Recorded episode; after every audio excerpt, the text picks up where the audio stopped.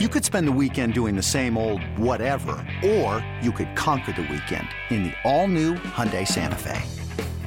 Visit HyundaiUSA.com for more details. Hyundai, there's joy in every journey. This episode is brought to you by Progressive Insurance. Whether you love true crime or comedy, celebrity interviews or news, you call the shots on what's in your podcast queue. And guess what? Now you can call them on your auto insurance too with the Name Your Price tool from Progressive. It works just the way it sounds. You tell Progressive how much you want to pay for car insurance, and they'll show you coverage options that fit your budget. Get your quote today at progressive.com to join the over 28 million drivers who trust Progressive. Progressive Casualty Insurance Company and Affiliates. Price and coverage match limited by state law. It's the amazing Rico Brogna podcast with your host, Evan Roberts. Happy Thanksgiving, everybody. It's Rico Brogna time as the offseason continues to really do nothing. A few moves over the last few days, a couple of moves that maybe in the back of your mind you had the Mets targeting. Three starting pitchers come off the board. Aaron Nola re-signs with the Philadelphia Phillies. Lance Lynn gets a one-year contract, and Kyle Gibson, one of the guys I thought would be a decent fit, also gets a one-year deal. So three starting pitchers off the market, plus the posting period for Yamamoto has begun. So over the next 45 days, we will hear rumors. We will hear this team's interested. This team's offering him this amount of money. This team pitched him on this. And then hopefully in the next months or so, we'll get an answer on Yamamoto. We'll discuss all three things the pitchers coming off the market, Jeff McNeil finally getting his car from Lindor, who's going to be the bench coach for Carlos Mendoza, the Mets meeting with Luis Severino, the Mets promotional schedule, and of course, we'll open up the mailbag at the Rico B at gmail.com. Let me start with the starting pitchers that came off the market. Number one, Aaron Nola. Aaron Nola signs a long term deal. He stays with the Philadelphia Phillies. And I think what was clear based on A, the contract he signed, B, how quickly he signed, was that you were going to have to really overpay Aaron Nola to get him to leave the Philadelphia Phillies. He had a preference for staying, which, you know, as much as we may not like Philadelphia, you got to respect. He didn't want to leave. He ends up signing a seven year, $170 million deal. I thought he was going to get $200 million, and maybe he could have gotten $200 million, but he wanted to stay. So to me, this is an open and shut case. Aaron Nola has a great value for his dependability, a great value for his dependability.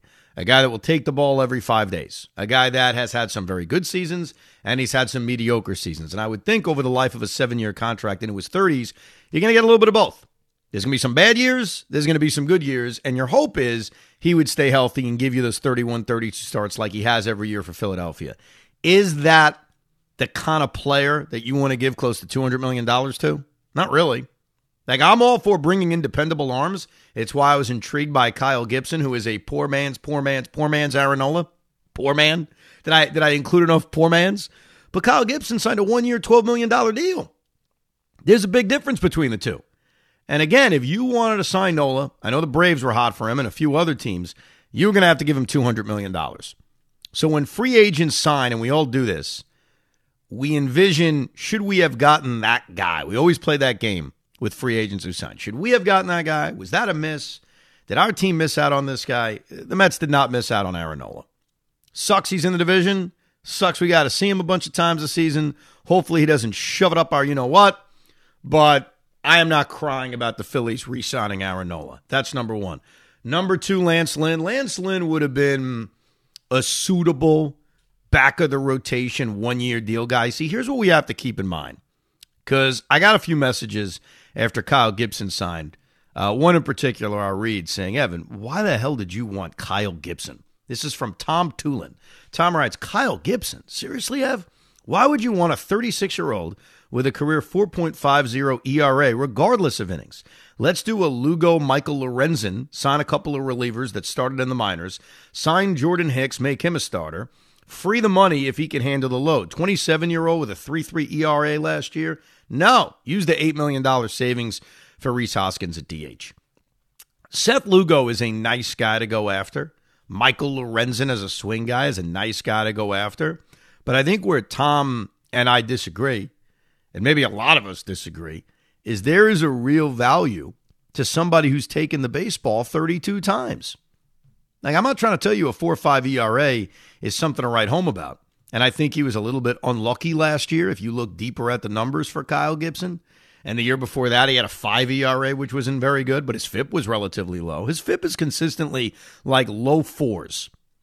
And if you're getting 32 starts out of a guy, 32 starts, and let's say a low to mid four ERA, guys, there's a value in that.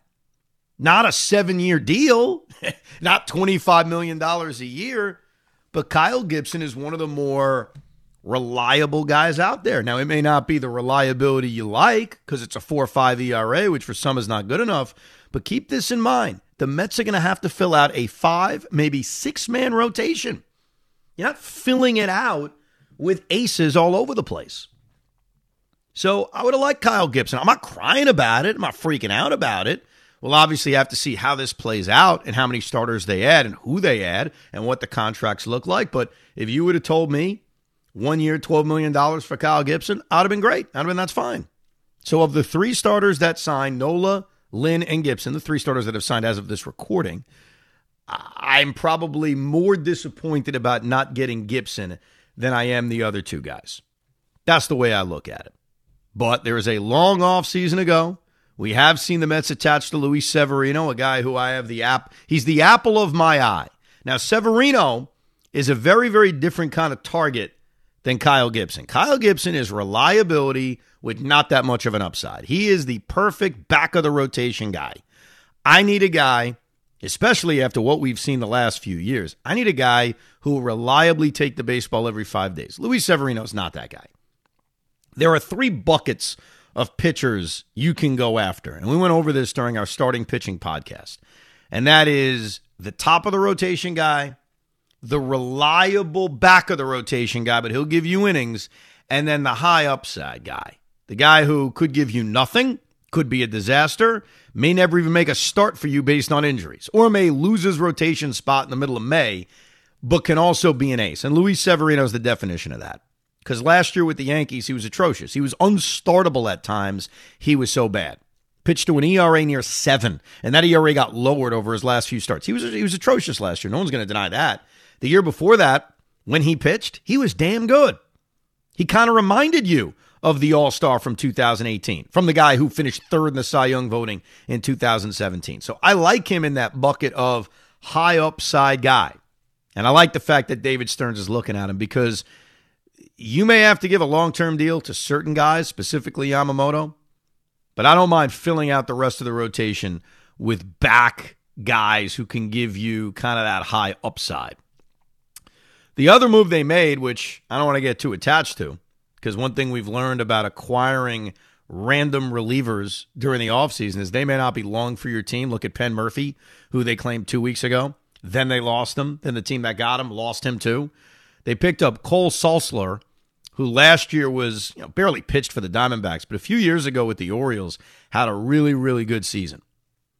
What do I expect from Cole Sulser? He kind of fits that mix, assuming he even gets to spring training because there's no guarantee.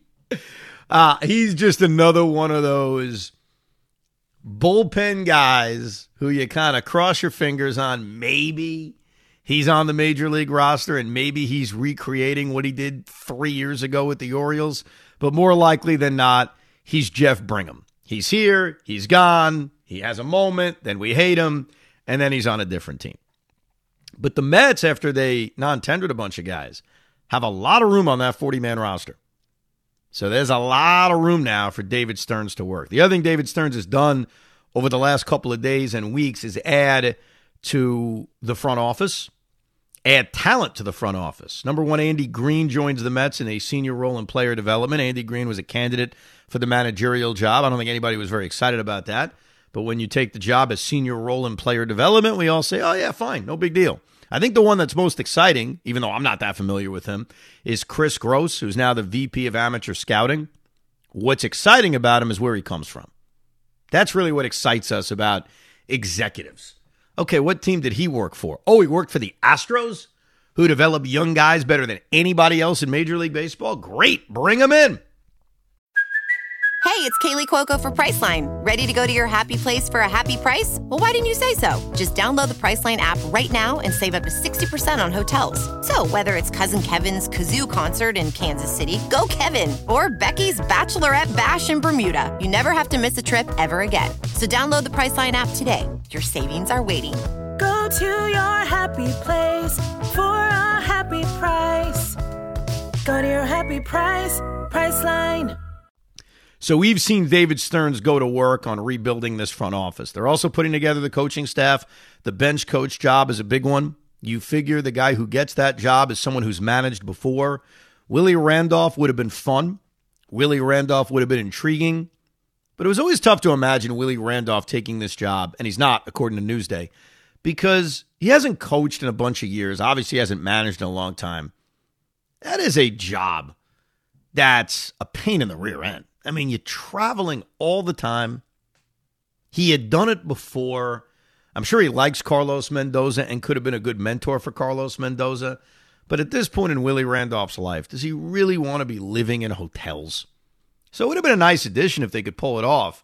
But according to New York Newsday, Willie Randolph is not going to take the bench coach job. That leaves Phil Nevin. Phil Nevin obviously was not a great manager for the Angels. He's a fiery guy. He has experience as a coach. Sure, bring him in. The only prerequisite I think I look at when it comes to what do you want as the bench coach, I think is really a guy that's managed before, especially when you have a manager who's managing for the first time. So we'll keep an eye on that over the next couple of days. The other positive news is that Francisco Lindor finally got Jeff McNeil his car. Yay! Yeah, that was a concern for some. Very own Pete Hoffman didn't like that. Thought that was a problem. What's Frank? What's Francisco doing? He's got to get McNeil a car, but he finally did it. A Ford Bronco.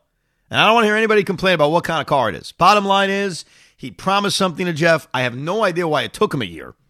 No idea. You know, I lose a bet. Not that this was a bet, but I promise somebody something. I try to do it immediately. Immediately. But that's good, right? What does it mean? Does it mean they're not trading Jeff McNeil now? Does it mean the locker room is fantastic? Ah, it doesn't really mean anything. But it makes some people happy. I'll tell you something else that doesn't mean anything. And I brought this up on the air the other day. And I said it because I was emotional. And I am an emotional guy. And when we do a Rico Brogna right after a Met game, I'm going to maybe be a little bit more emotional than I normally am because it's right after the game. I don't have time to let things marinate. When you have times to let things marinate, you know, you, you start to be a little bit more rational. But when something happens immediately, it's tough to be rational. So, yesterday, as we're doing the show, and by yesterday, I mean on the Tuesday Evan and Tiki program, I saw an early look at the Mets promotional schedule, which, as a season ticket holder and a father of two young boys, I love to see the promotional schedule because they love it. They love giveaways at Citi Field, just like I used to love giveaways at the old Shea Stadium. And there were certain ones I was all pumped up about. Certain ones I was like, ah, it's great. As an adult, do I care about it as much now? Eh, maybe not as much. But I still care, especially as a season ticket holder, as someone that may have to sell certain tickets that are hotter than others. And so it comes out. I see the firework nights. I see the Mr. Met is in a London telephone booth night. I see the basketball jersey. I saw the rugby jersey. They're giving away a rugby jersey, a soccer jersey. My favorite one is the pickleball paddle giveaway. That is a that's a must. That's number one on my list. But then I saw the player giveaways. And I saw Lindor and I saw Nimmo and I said, "Where is my guy Pete Alonso?" And so it caused for about 25 minutes a little fretting, a little panic about where's Pete, where's Pete, where's Pete. Now, I had a chance to go to sleep, I had a chance to wake up, and I had a chance to realize that none of this matters. Okay, the promotions department is not getting word from David Stearns that they may trade Pete Alonso. Now, if Pete Alonso had a giveaway, would I feel slightly better? Maybe a little bit. Let's say they're really going to produce all these bobbleheads to then trade him? But it did cause panic at first because that is the cloud hanging over this entire offseason. You know, right now, it's all about adding. And I think the obsession of our eye is Yamamoto. Most Met fans have kind of come to terms that Shohei Ohtani seems pretty unrealistic.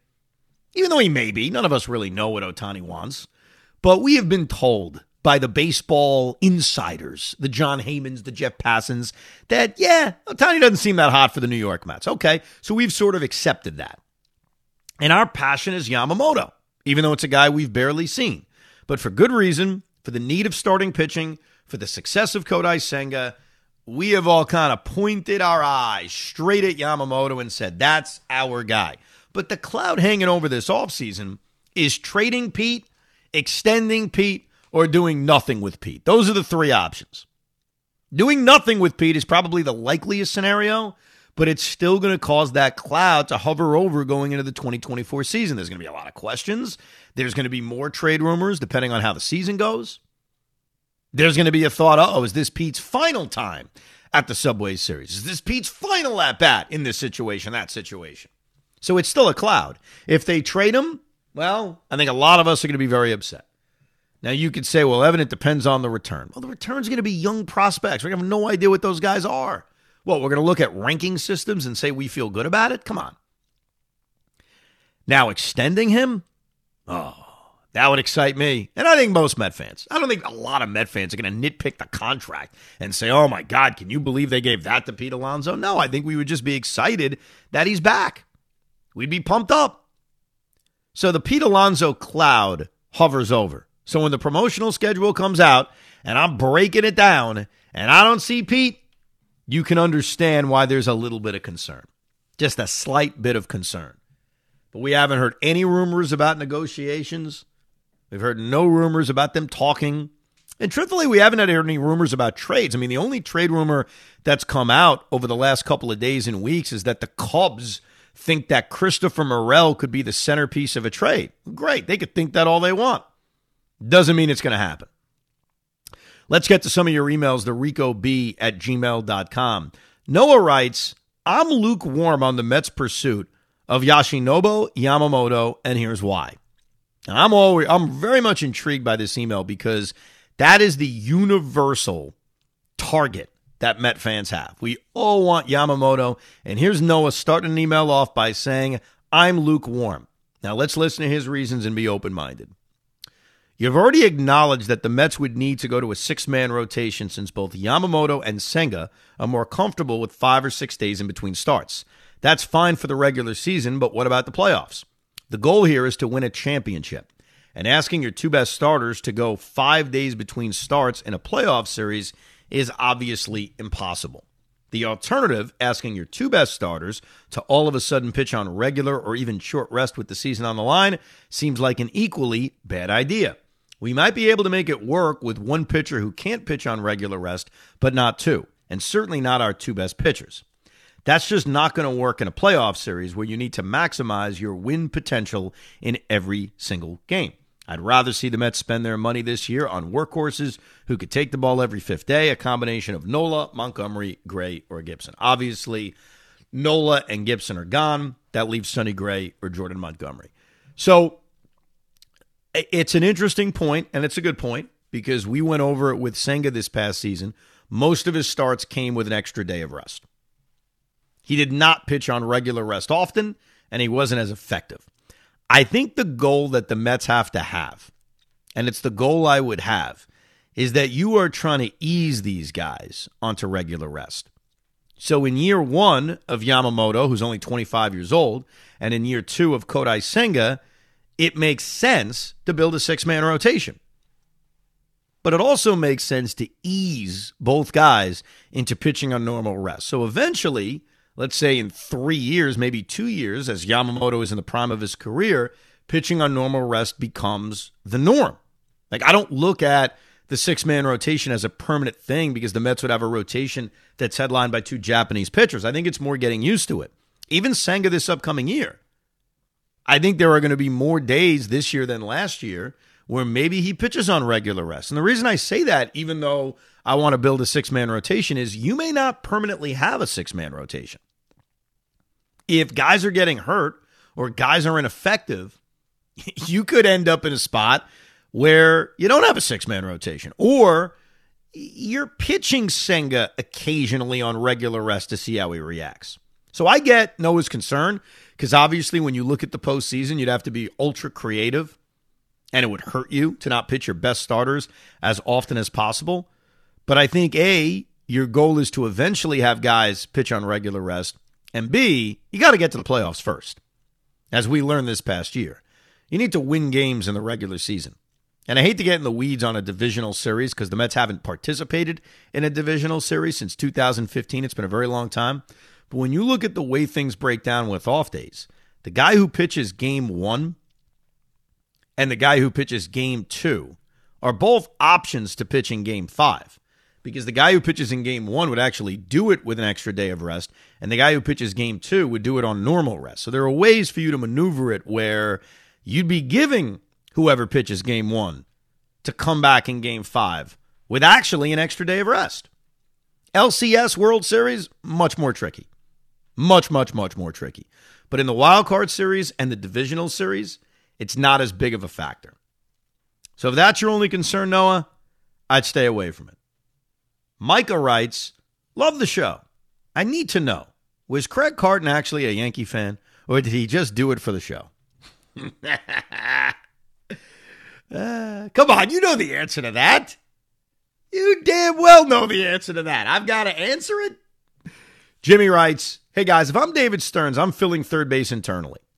We did that on our last podcast, went deep into third base. If you haven't listened, go back into the archives. We focused on internal and external options at the hot corner.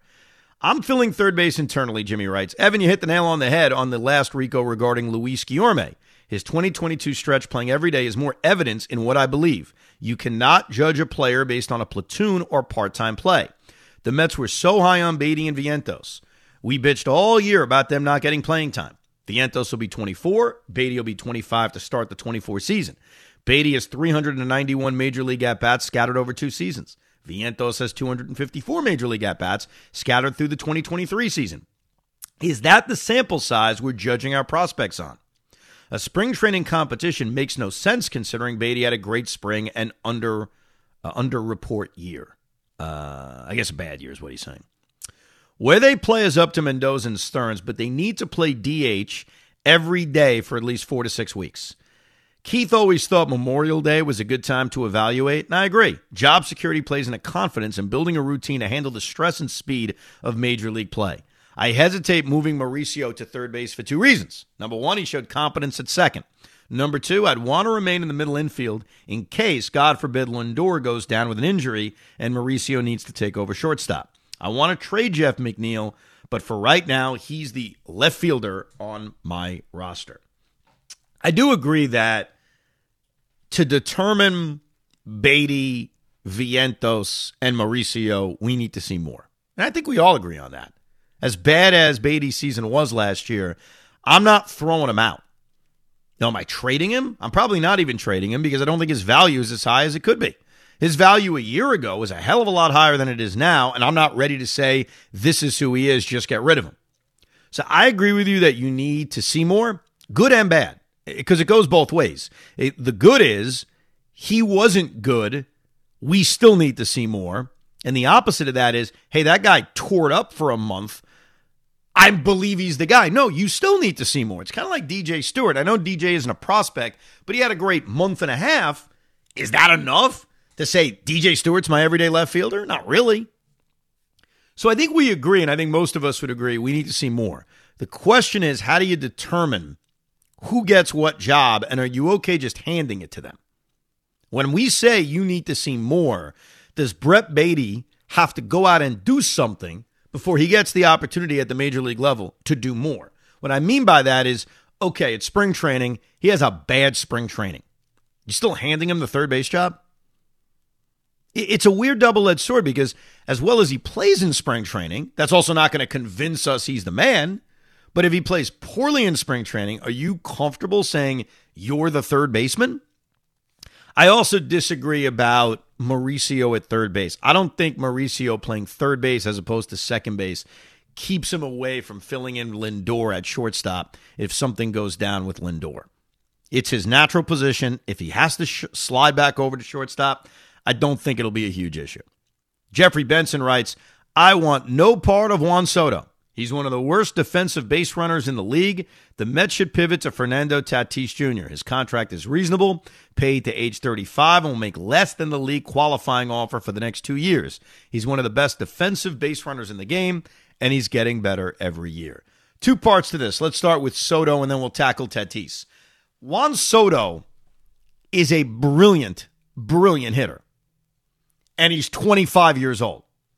So you can nitpick his defense and his base running, but we cannot just ignore his ability to get on base 42% of the time.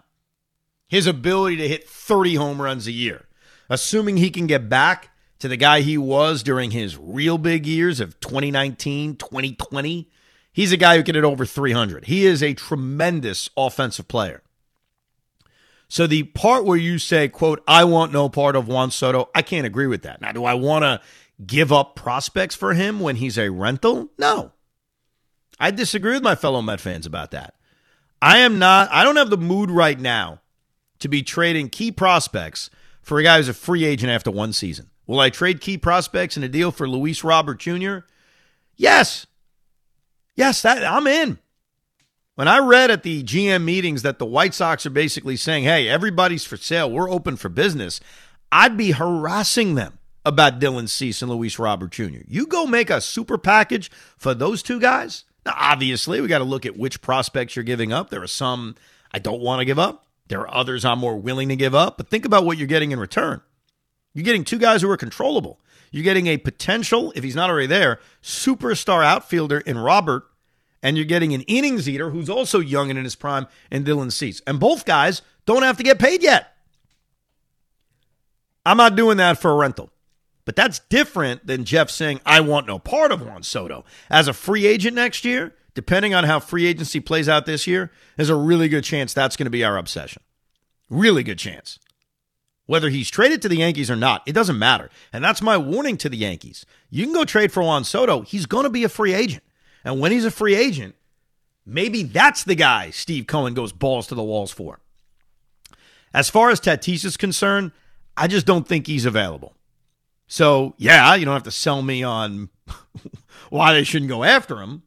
I don't think he's available. And that's what leads to this email we got from Ari. Ari, talking about our third base podcast, says, I'm surprised neither of you mentioned Jose Ramirez as an option at third base. Now, before I get into his email, because he wrote a whole email about Jose Ramirez, let's be fair about this. The reason we're not mentioning Jose Ramirez is because we don't think there's a chance in hell they're going to trade him. Remember, Jose Ramirez signed a seven year, $140 million deal, which is a steal of a contract because he wanted to stay in Cleveland. He had no interest going anywhere else, and he signed until 2028, and that is an incredibly reasonable contract the Cleveland Guardians, I would think, have zero interest in trading the guy. Would I trade for him, even though his body feels like one that won't age well? I still would because, as much as I can say, oh, I don't think his body's going to age well, you also have to follow the facts. And the facts of Jose Ramirez are very similar to Pete Alonso. He plays every day, every single day. He's got an incredible track record, really, over the life of his career where he's playing 150 games every single season. Every single season. And he's putting up really good production. And he's doing it as a switch hitting third baseman. So you don't have to sell me on Jose Ramirez. I, I, just don't think there's any chance that they would deal him. But I want to hear Ari out. Here are the pros of trading for Jose Ramirez. I think we already know them, but you know what? He put together a long email. I want to show him the respect. His familiarity with playing on the left side of the infield with Lindor, so you know there's great chemistry there. They loved playing together. Four time Silver Slugger, multiple time Gold Glove finalist, has five years left on a contract at a reasonable number $21 million. Tito Francona retired, so maybe the Guardians will look to rebuild. Mauricio will probably never be the defender Ramirez is, but if Ramirez loses a step later on, he could move to DH and Mauricio could move to third base. And Acuna, Jett Williams, is ready to play second base. Here are the cons. He's 31, so he's not that young. You'd have to trade for him. We'd be seeing Baty and Andres Gimenez pulling off double plays and growing in Cleveland, and we'd have that what if feeling. By the way, the con of Baty and Gimenez being in Cleveland is not that big of a con. I'm not giving up on Brett Baty, but if I literally had a realistic chance to get Jose Ramirez and Brett Baty was the centerpiece of the deal, I mean, I'd be driving him to Cleveland. The, the con is the fact that he's not available. And, and I don't buy that Cleveland's going to blow the whole thing up. I think they retool. And Ramirez is the one guy that they're keeping because Shane Bieber's probably gone at the end of the season. And we've seen guys come and go in Cleveland a lot. They they act like a mid to small market team. But Ramirez wanted to stay. And that's why he signed such a ridiculously team friendly contract. And I don't hold that against him. Good for him. Guy wanted to stay in Cleveland. I don't think any of us thought there would be a human being that would want to stay in Cleveland. But Jose Ramirez did. So I don't look at him as a realistic option. The trade market is interesting because we don't really know who's available via trade. Like there's a rumor coming out of Chicago that the Cubbies are talking about Bo Bichette. Like who would have thought Bo Bichette would be available via trade?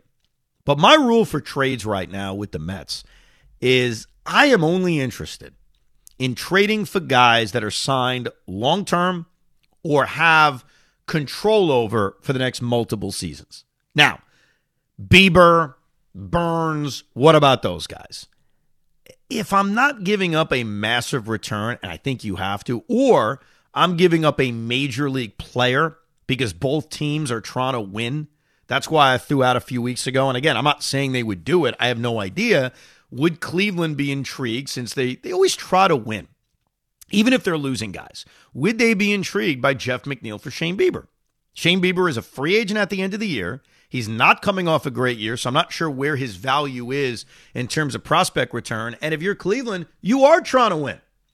Now you get back a guy on a reasonable contract, a guy who signed long term, and a guy you could stick anywhere. Jeff McNeil could be in the outfield. Jeff McNeil could be in the infield, and he won a batting title two seasons ago. Would I be open to a trade like that? I would. Major leaguer for major leaguer, sure.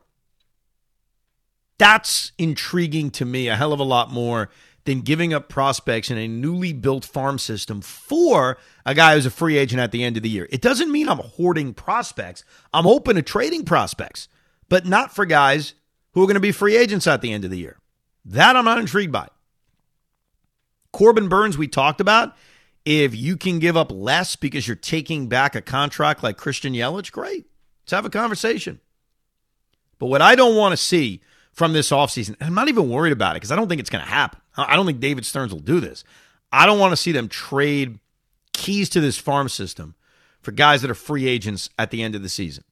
If the Chicago White Sox are really going to tear that apart, there are a, a, bunch of a bunch. Really, there's two guys. Eloy Jimenez doesn't do it for me either, though I have a little bit of interest in him. It's Luis Robert Jr. and Dylan Cease. Let's go. Now let's have a conversation. Now let's dig in at making a deal and giving up prospects. But the first domino, the first one we're all focused on is Yamamoto. Couple of quick things about that. He did get posted this week, 45 day window. We'll know by January 5th. We'll probably know earlier than that. I think as Met fans, what we need to see from this owner is the highest offer. If they make the highest offer to Yamamoto, and he doesn't want to come here, whether it's the pinstripe allure, whether it's the West Coast, whatever the reason is. If they make him the biggest offer and they don't get him, I think we'll be disappointed, sure. But I think we could at least walk away and say, all right, we got our billionaire owner and he's trying. You can't guarantee yourself every single free agent.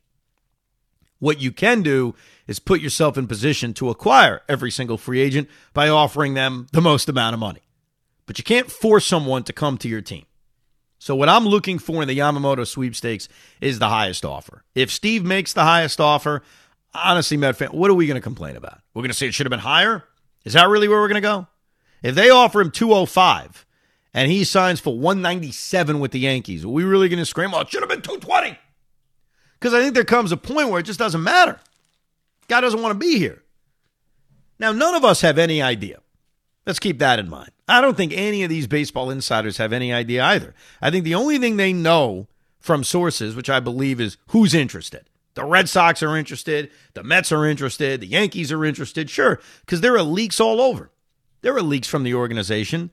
I don't know if Ohtani, Yamamoto, I don't know if they're leaking anything out. I mean, Ohtani's done a great job of not letting any information get out there to the point where there was a story if you leak something about meetings, he'll hold it against you, which leads me to think we should plant fake stories.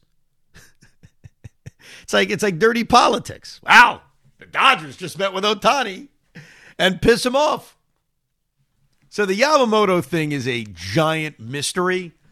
I think what concerns me is if they miss out on him. And who knows if they will? I mean, it's it's a coin toss right now. We know they want him. Uh, I got an email, but the guy told me not to read it. He said it's private. So all I'll say is the Mets are really efforting to get Yamamoto. They're pulling out all the stops. I'm sorry. The email starts with Unfortunately, this inside scoop cannot be shared on the podcast. So I'm not sharing it. I'm just saying, in the content, if you read further, which I did, all I'll say is all you need to know, because I want to honor that email of you can't share anything on the podcast. That's fine. The only thing I will say is the Mets are really, really trying to get Yamamoto. Is that fair? All right. But if they don't, if they don't get him, make the highest offer, he wants to go to the West Coast. Make the highest offer, he wants to be a Yankee. Whatever the reason, he's not a New York Met. To quote Robert Saleh, now what? And I think the now what is going to scare and turn off a lot of Met fans because I am convinced the now what isn't going to be what you want. Like the now what is not going to be Blake Snell. The now what is not going to be Sonny Gray. I think the now what is going to be a major drop off. And we're going to be talking about the Mets piecing together a rotation. Now, one of the other now what's is Shota Imanaga. Uh, let me pronounce his name right. Shota Imanaga, who is another Japanese pitcher. He's 30 years old. He had a good year last year. He's not as highly regarded as Yamamoto, but the thing about Shota is we don't know. We don't know. Mets bring him in. What's our reaction? Our reaction is going to be I hope he's good. Now, hopefully he can be Senga. I mean, it's basically what you're thinking. But that could be the pivot. I don't think there are many major leaguers right now that they would pivot to. By the way, here's the information on Shota Imengaha. Imen, Imen, Imanaga. I apologize. We'll get it right if the Mets sign him. Trust me. First of all, he's a lefty. Start right there. He's a lefty. Last year, he threw 159 innings to a 266 ERA. 159 innings.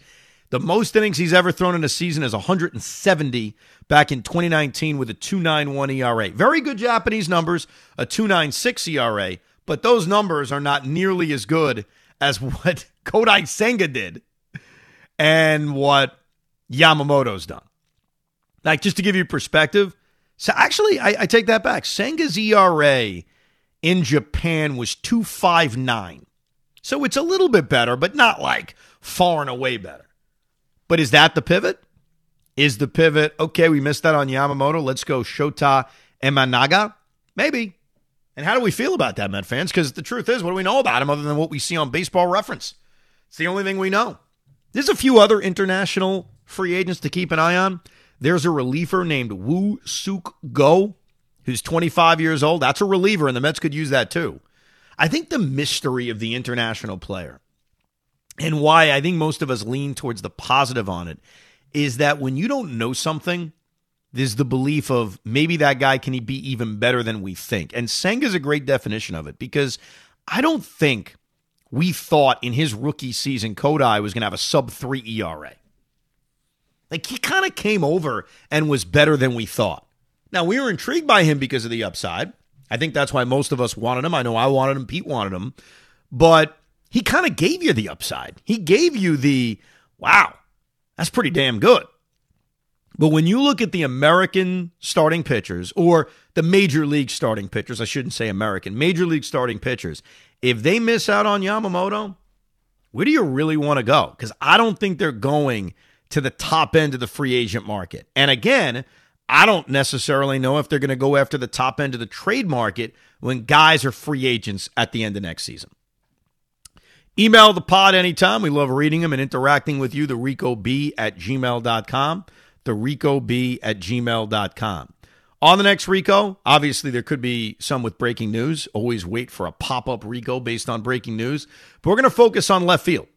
We're going to do a deeper dive in the left field position because we looked at third base. How about left field?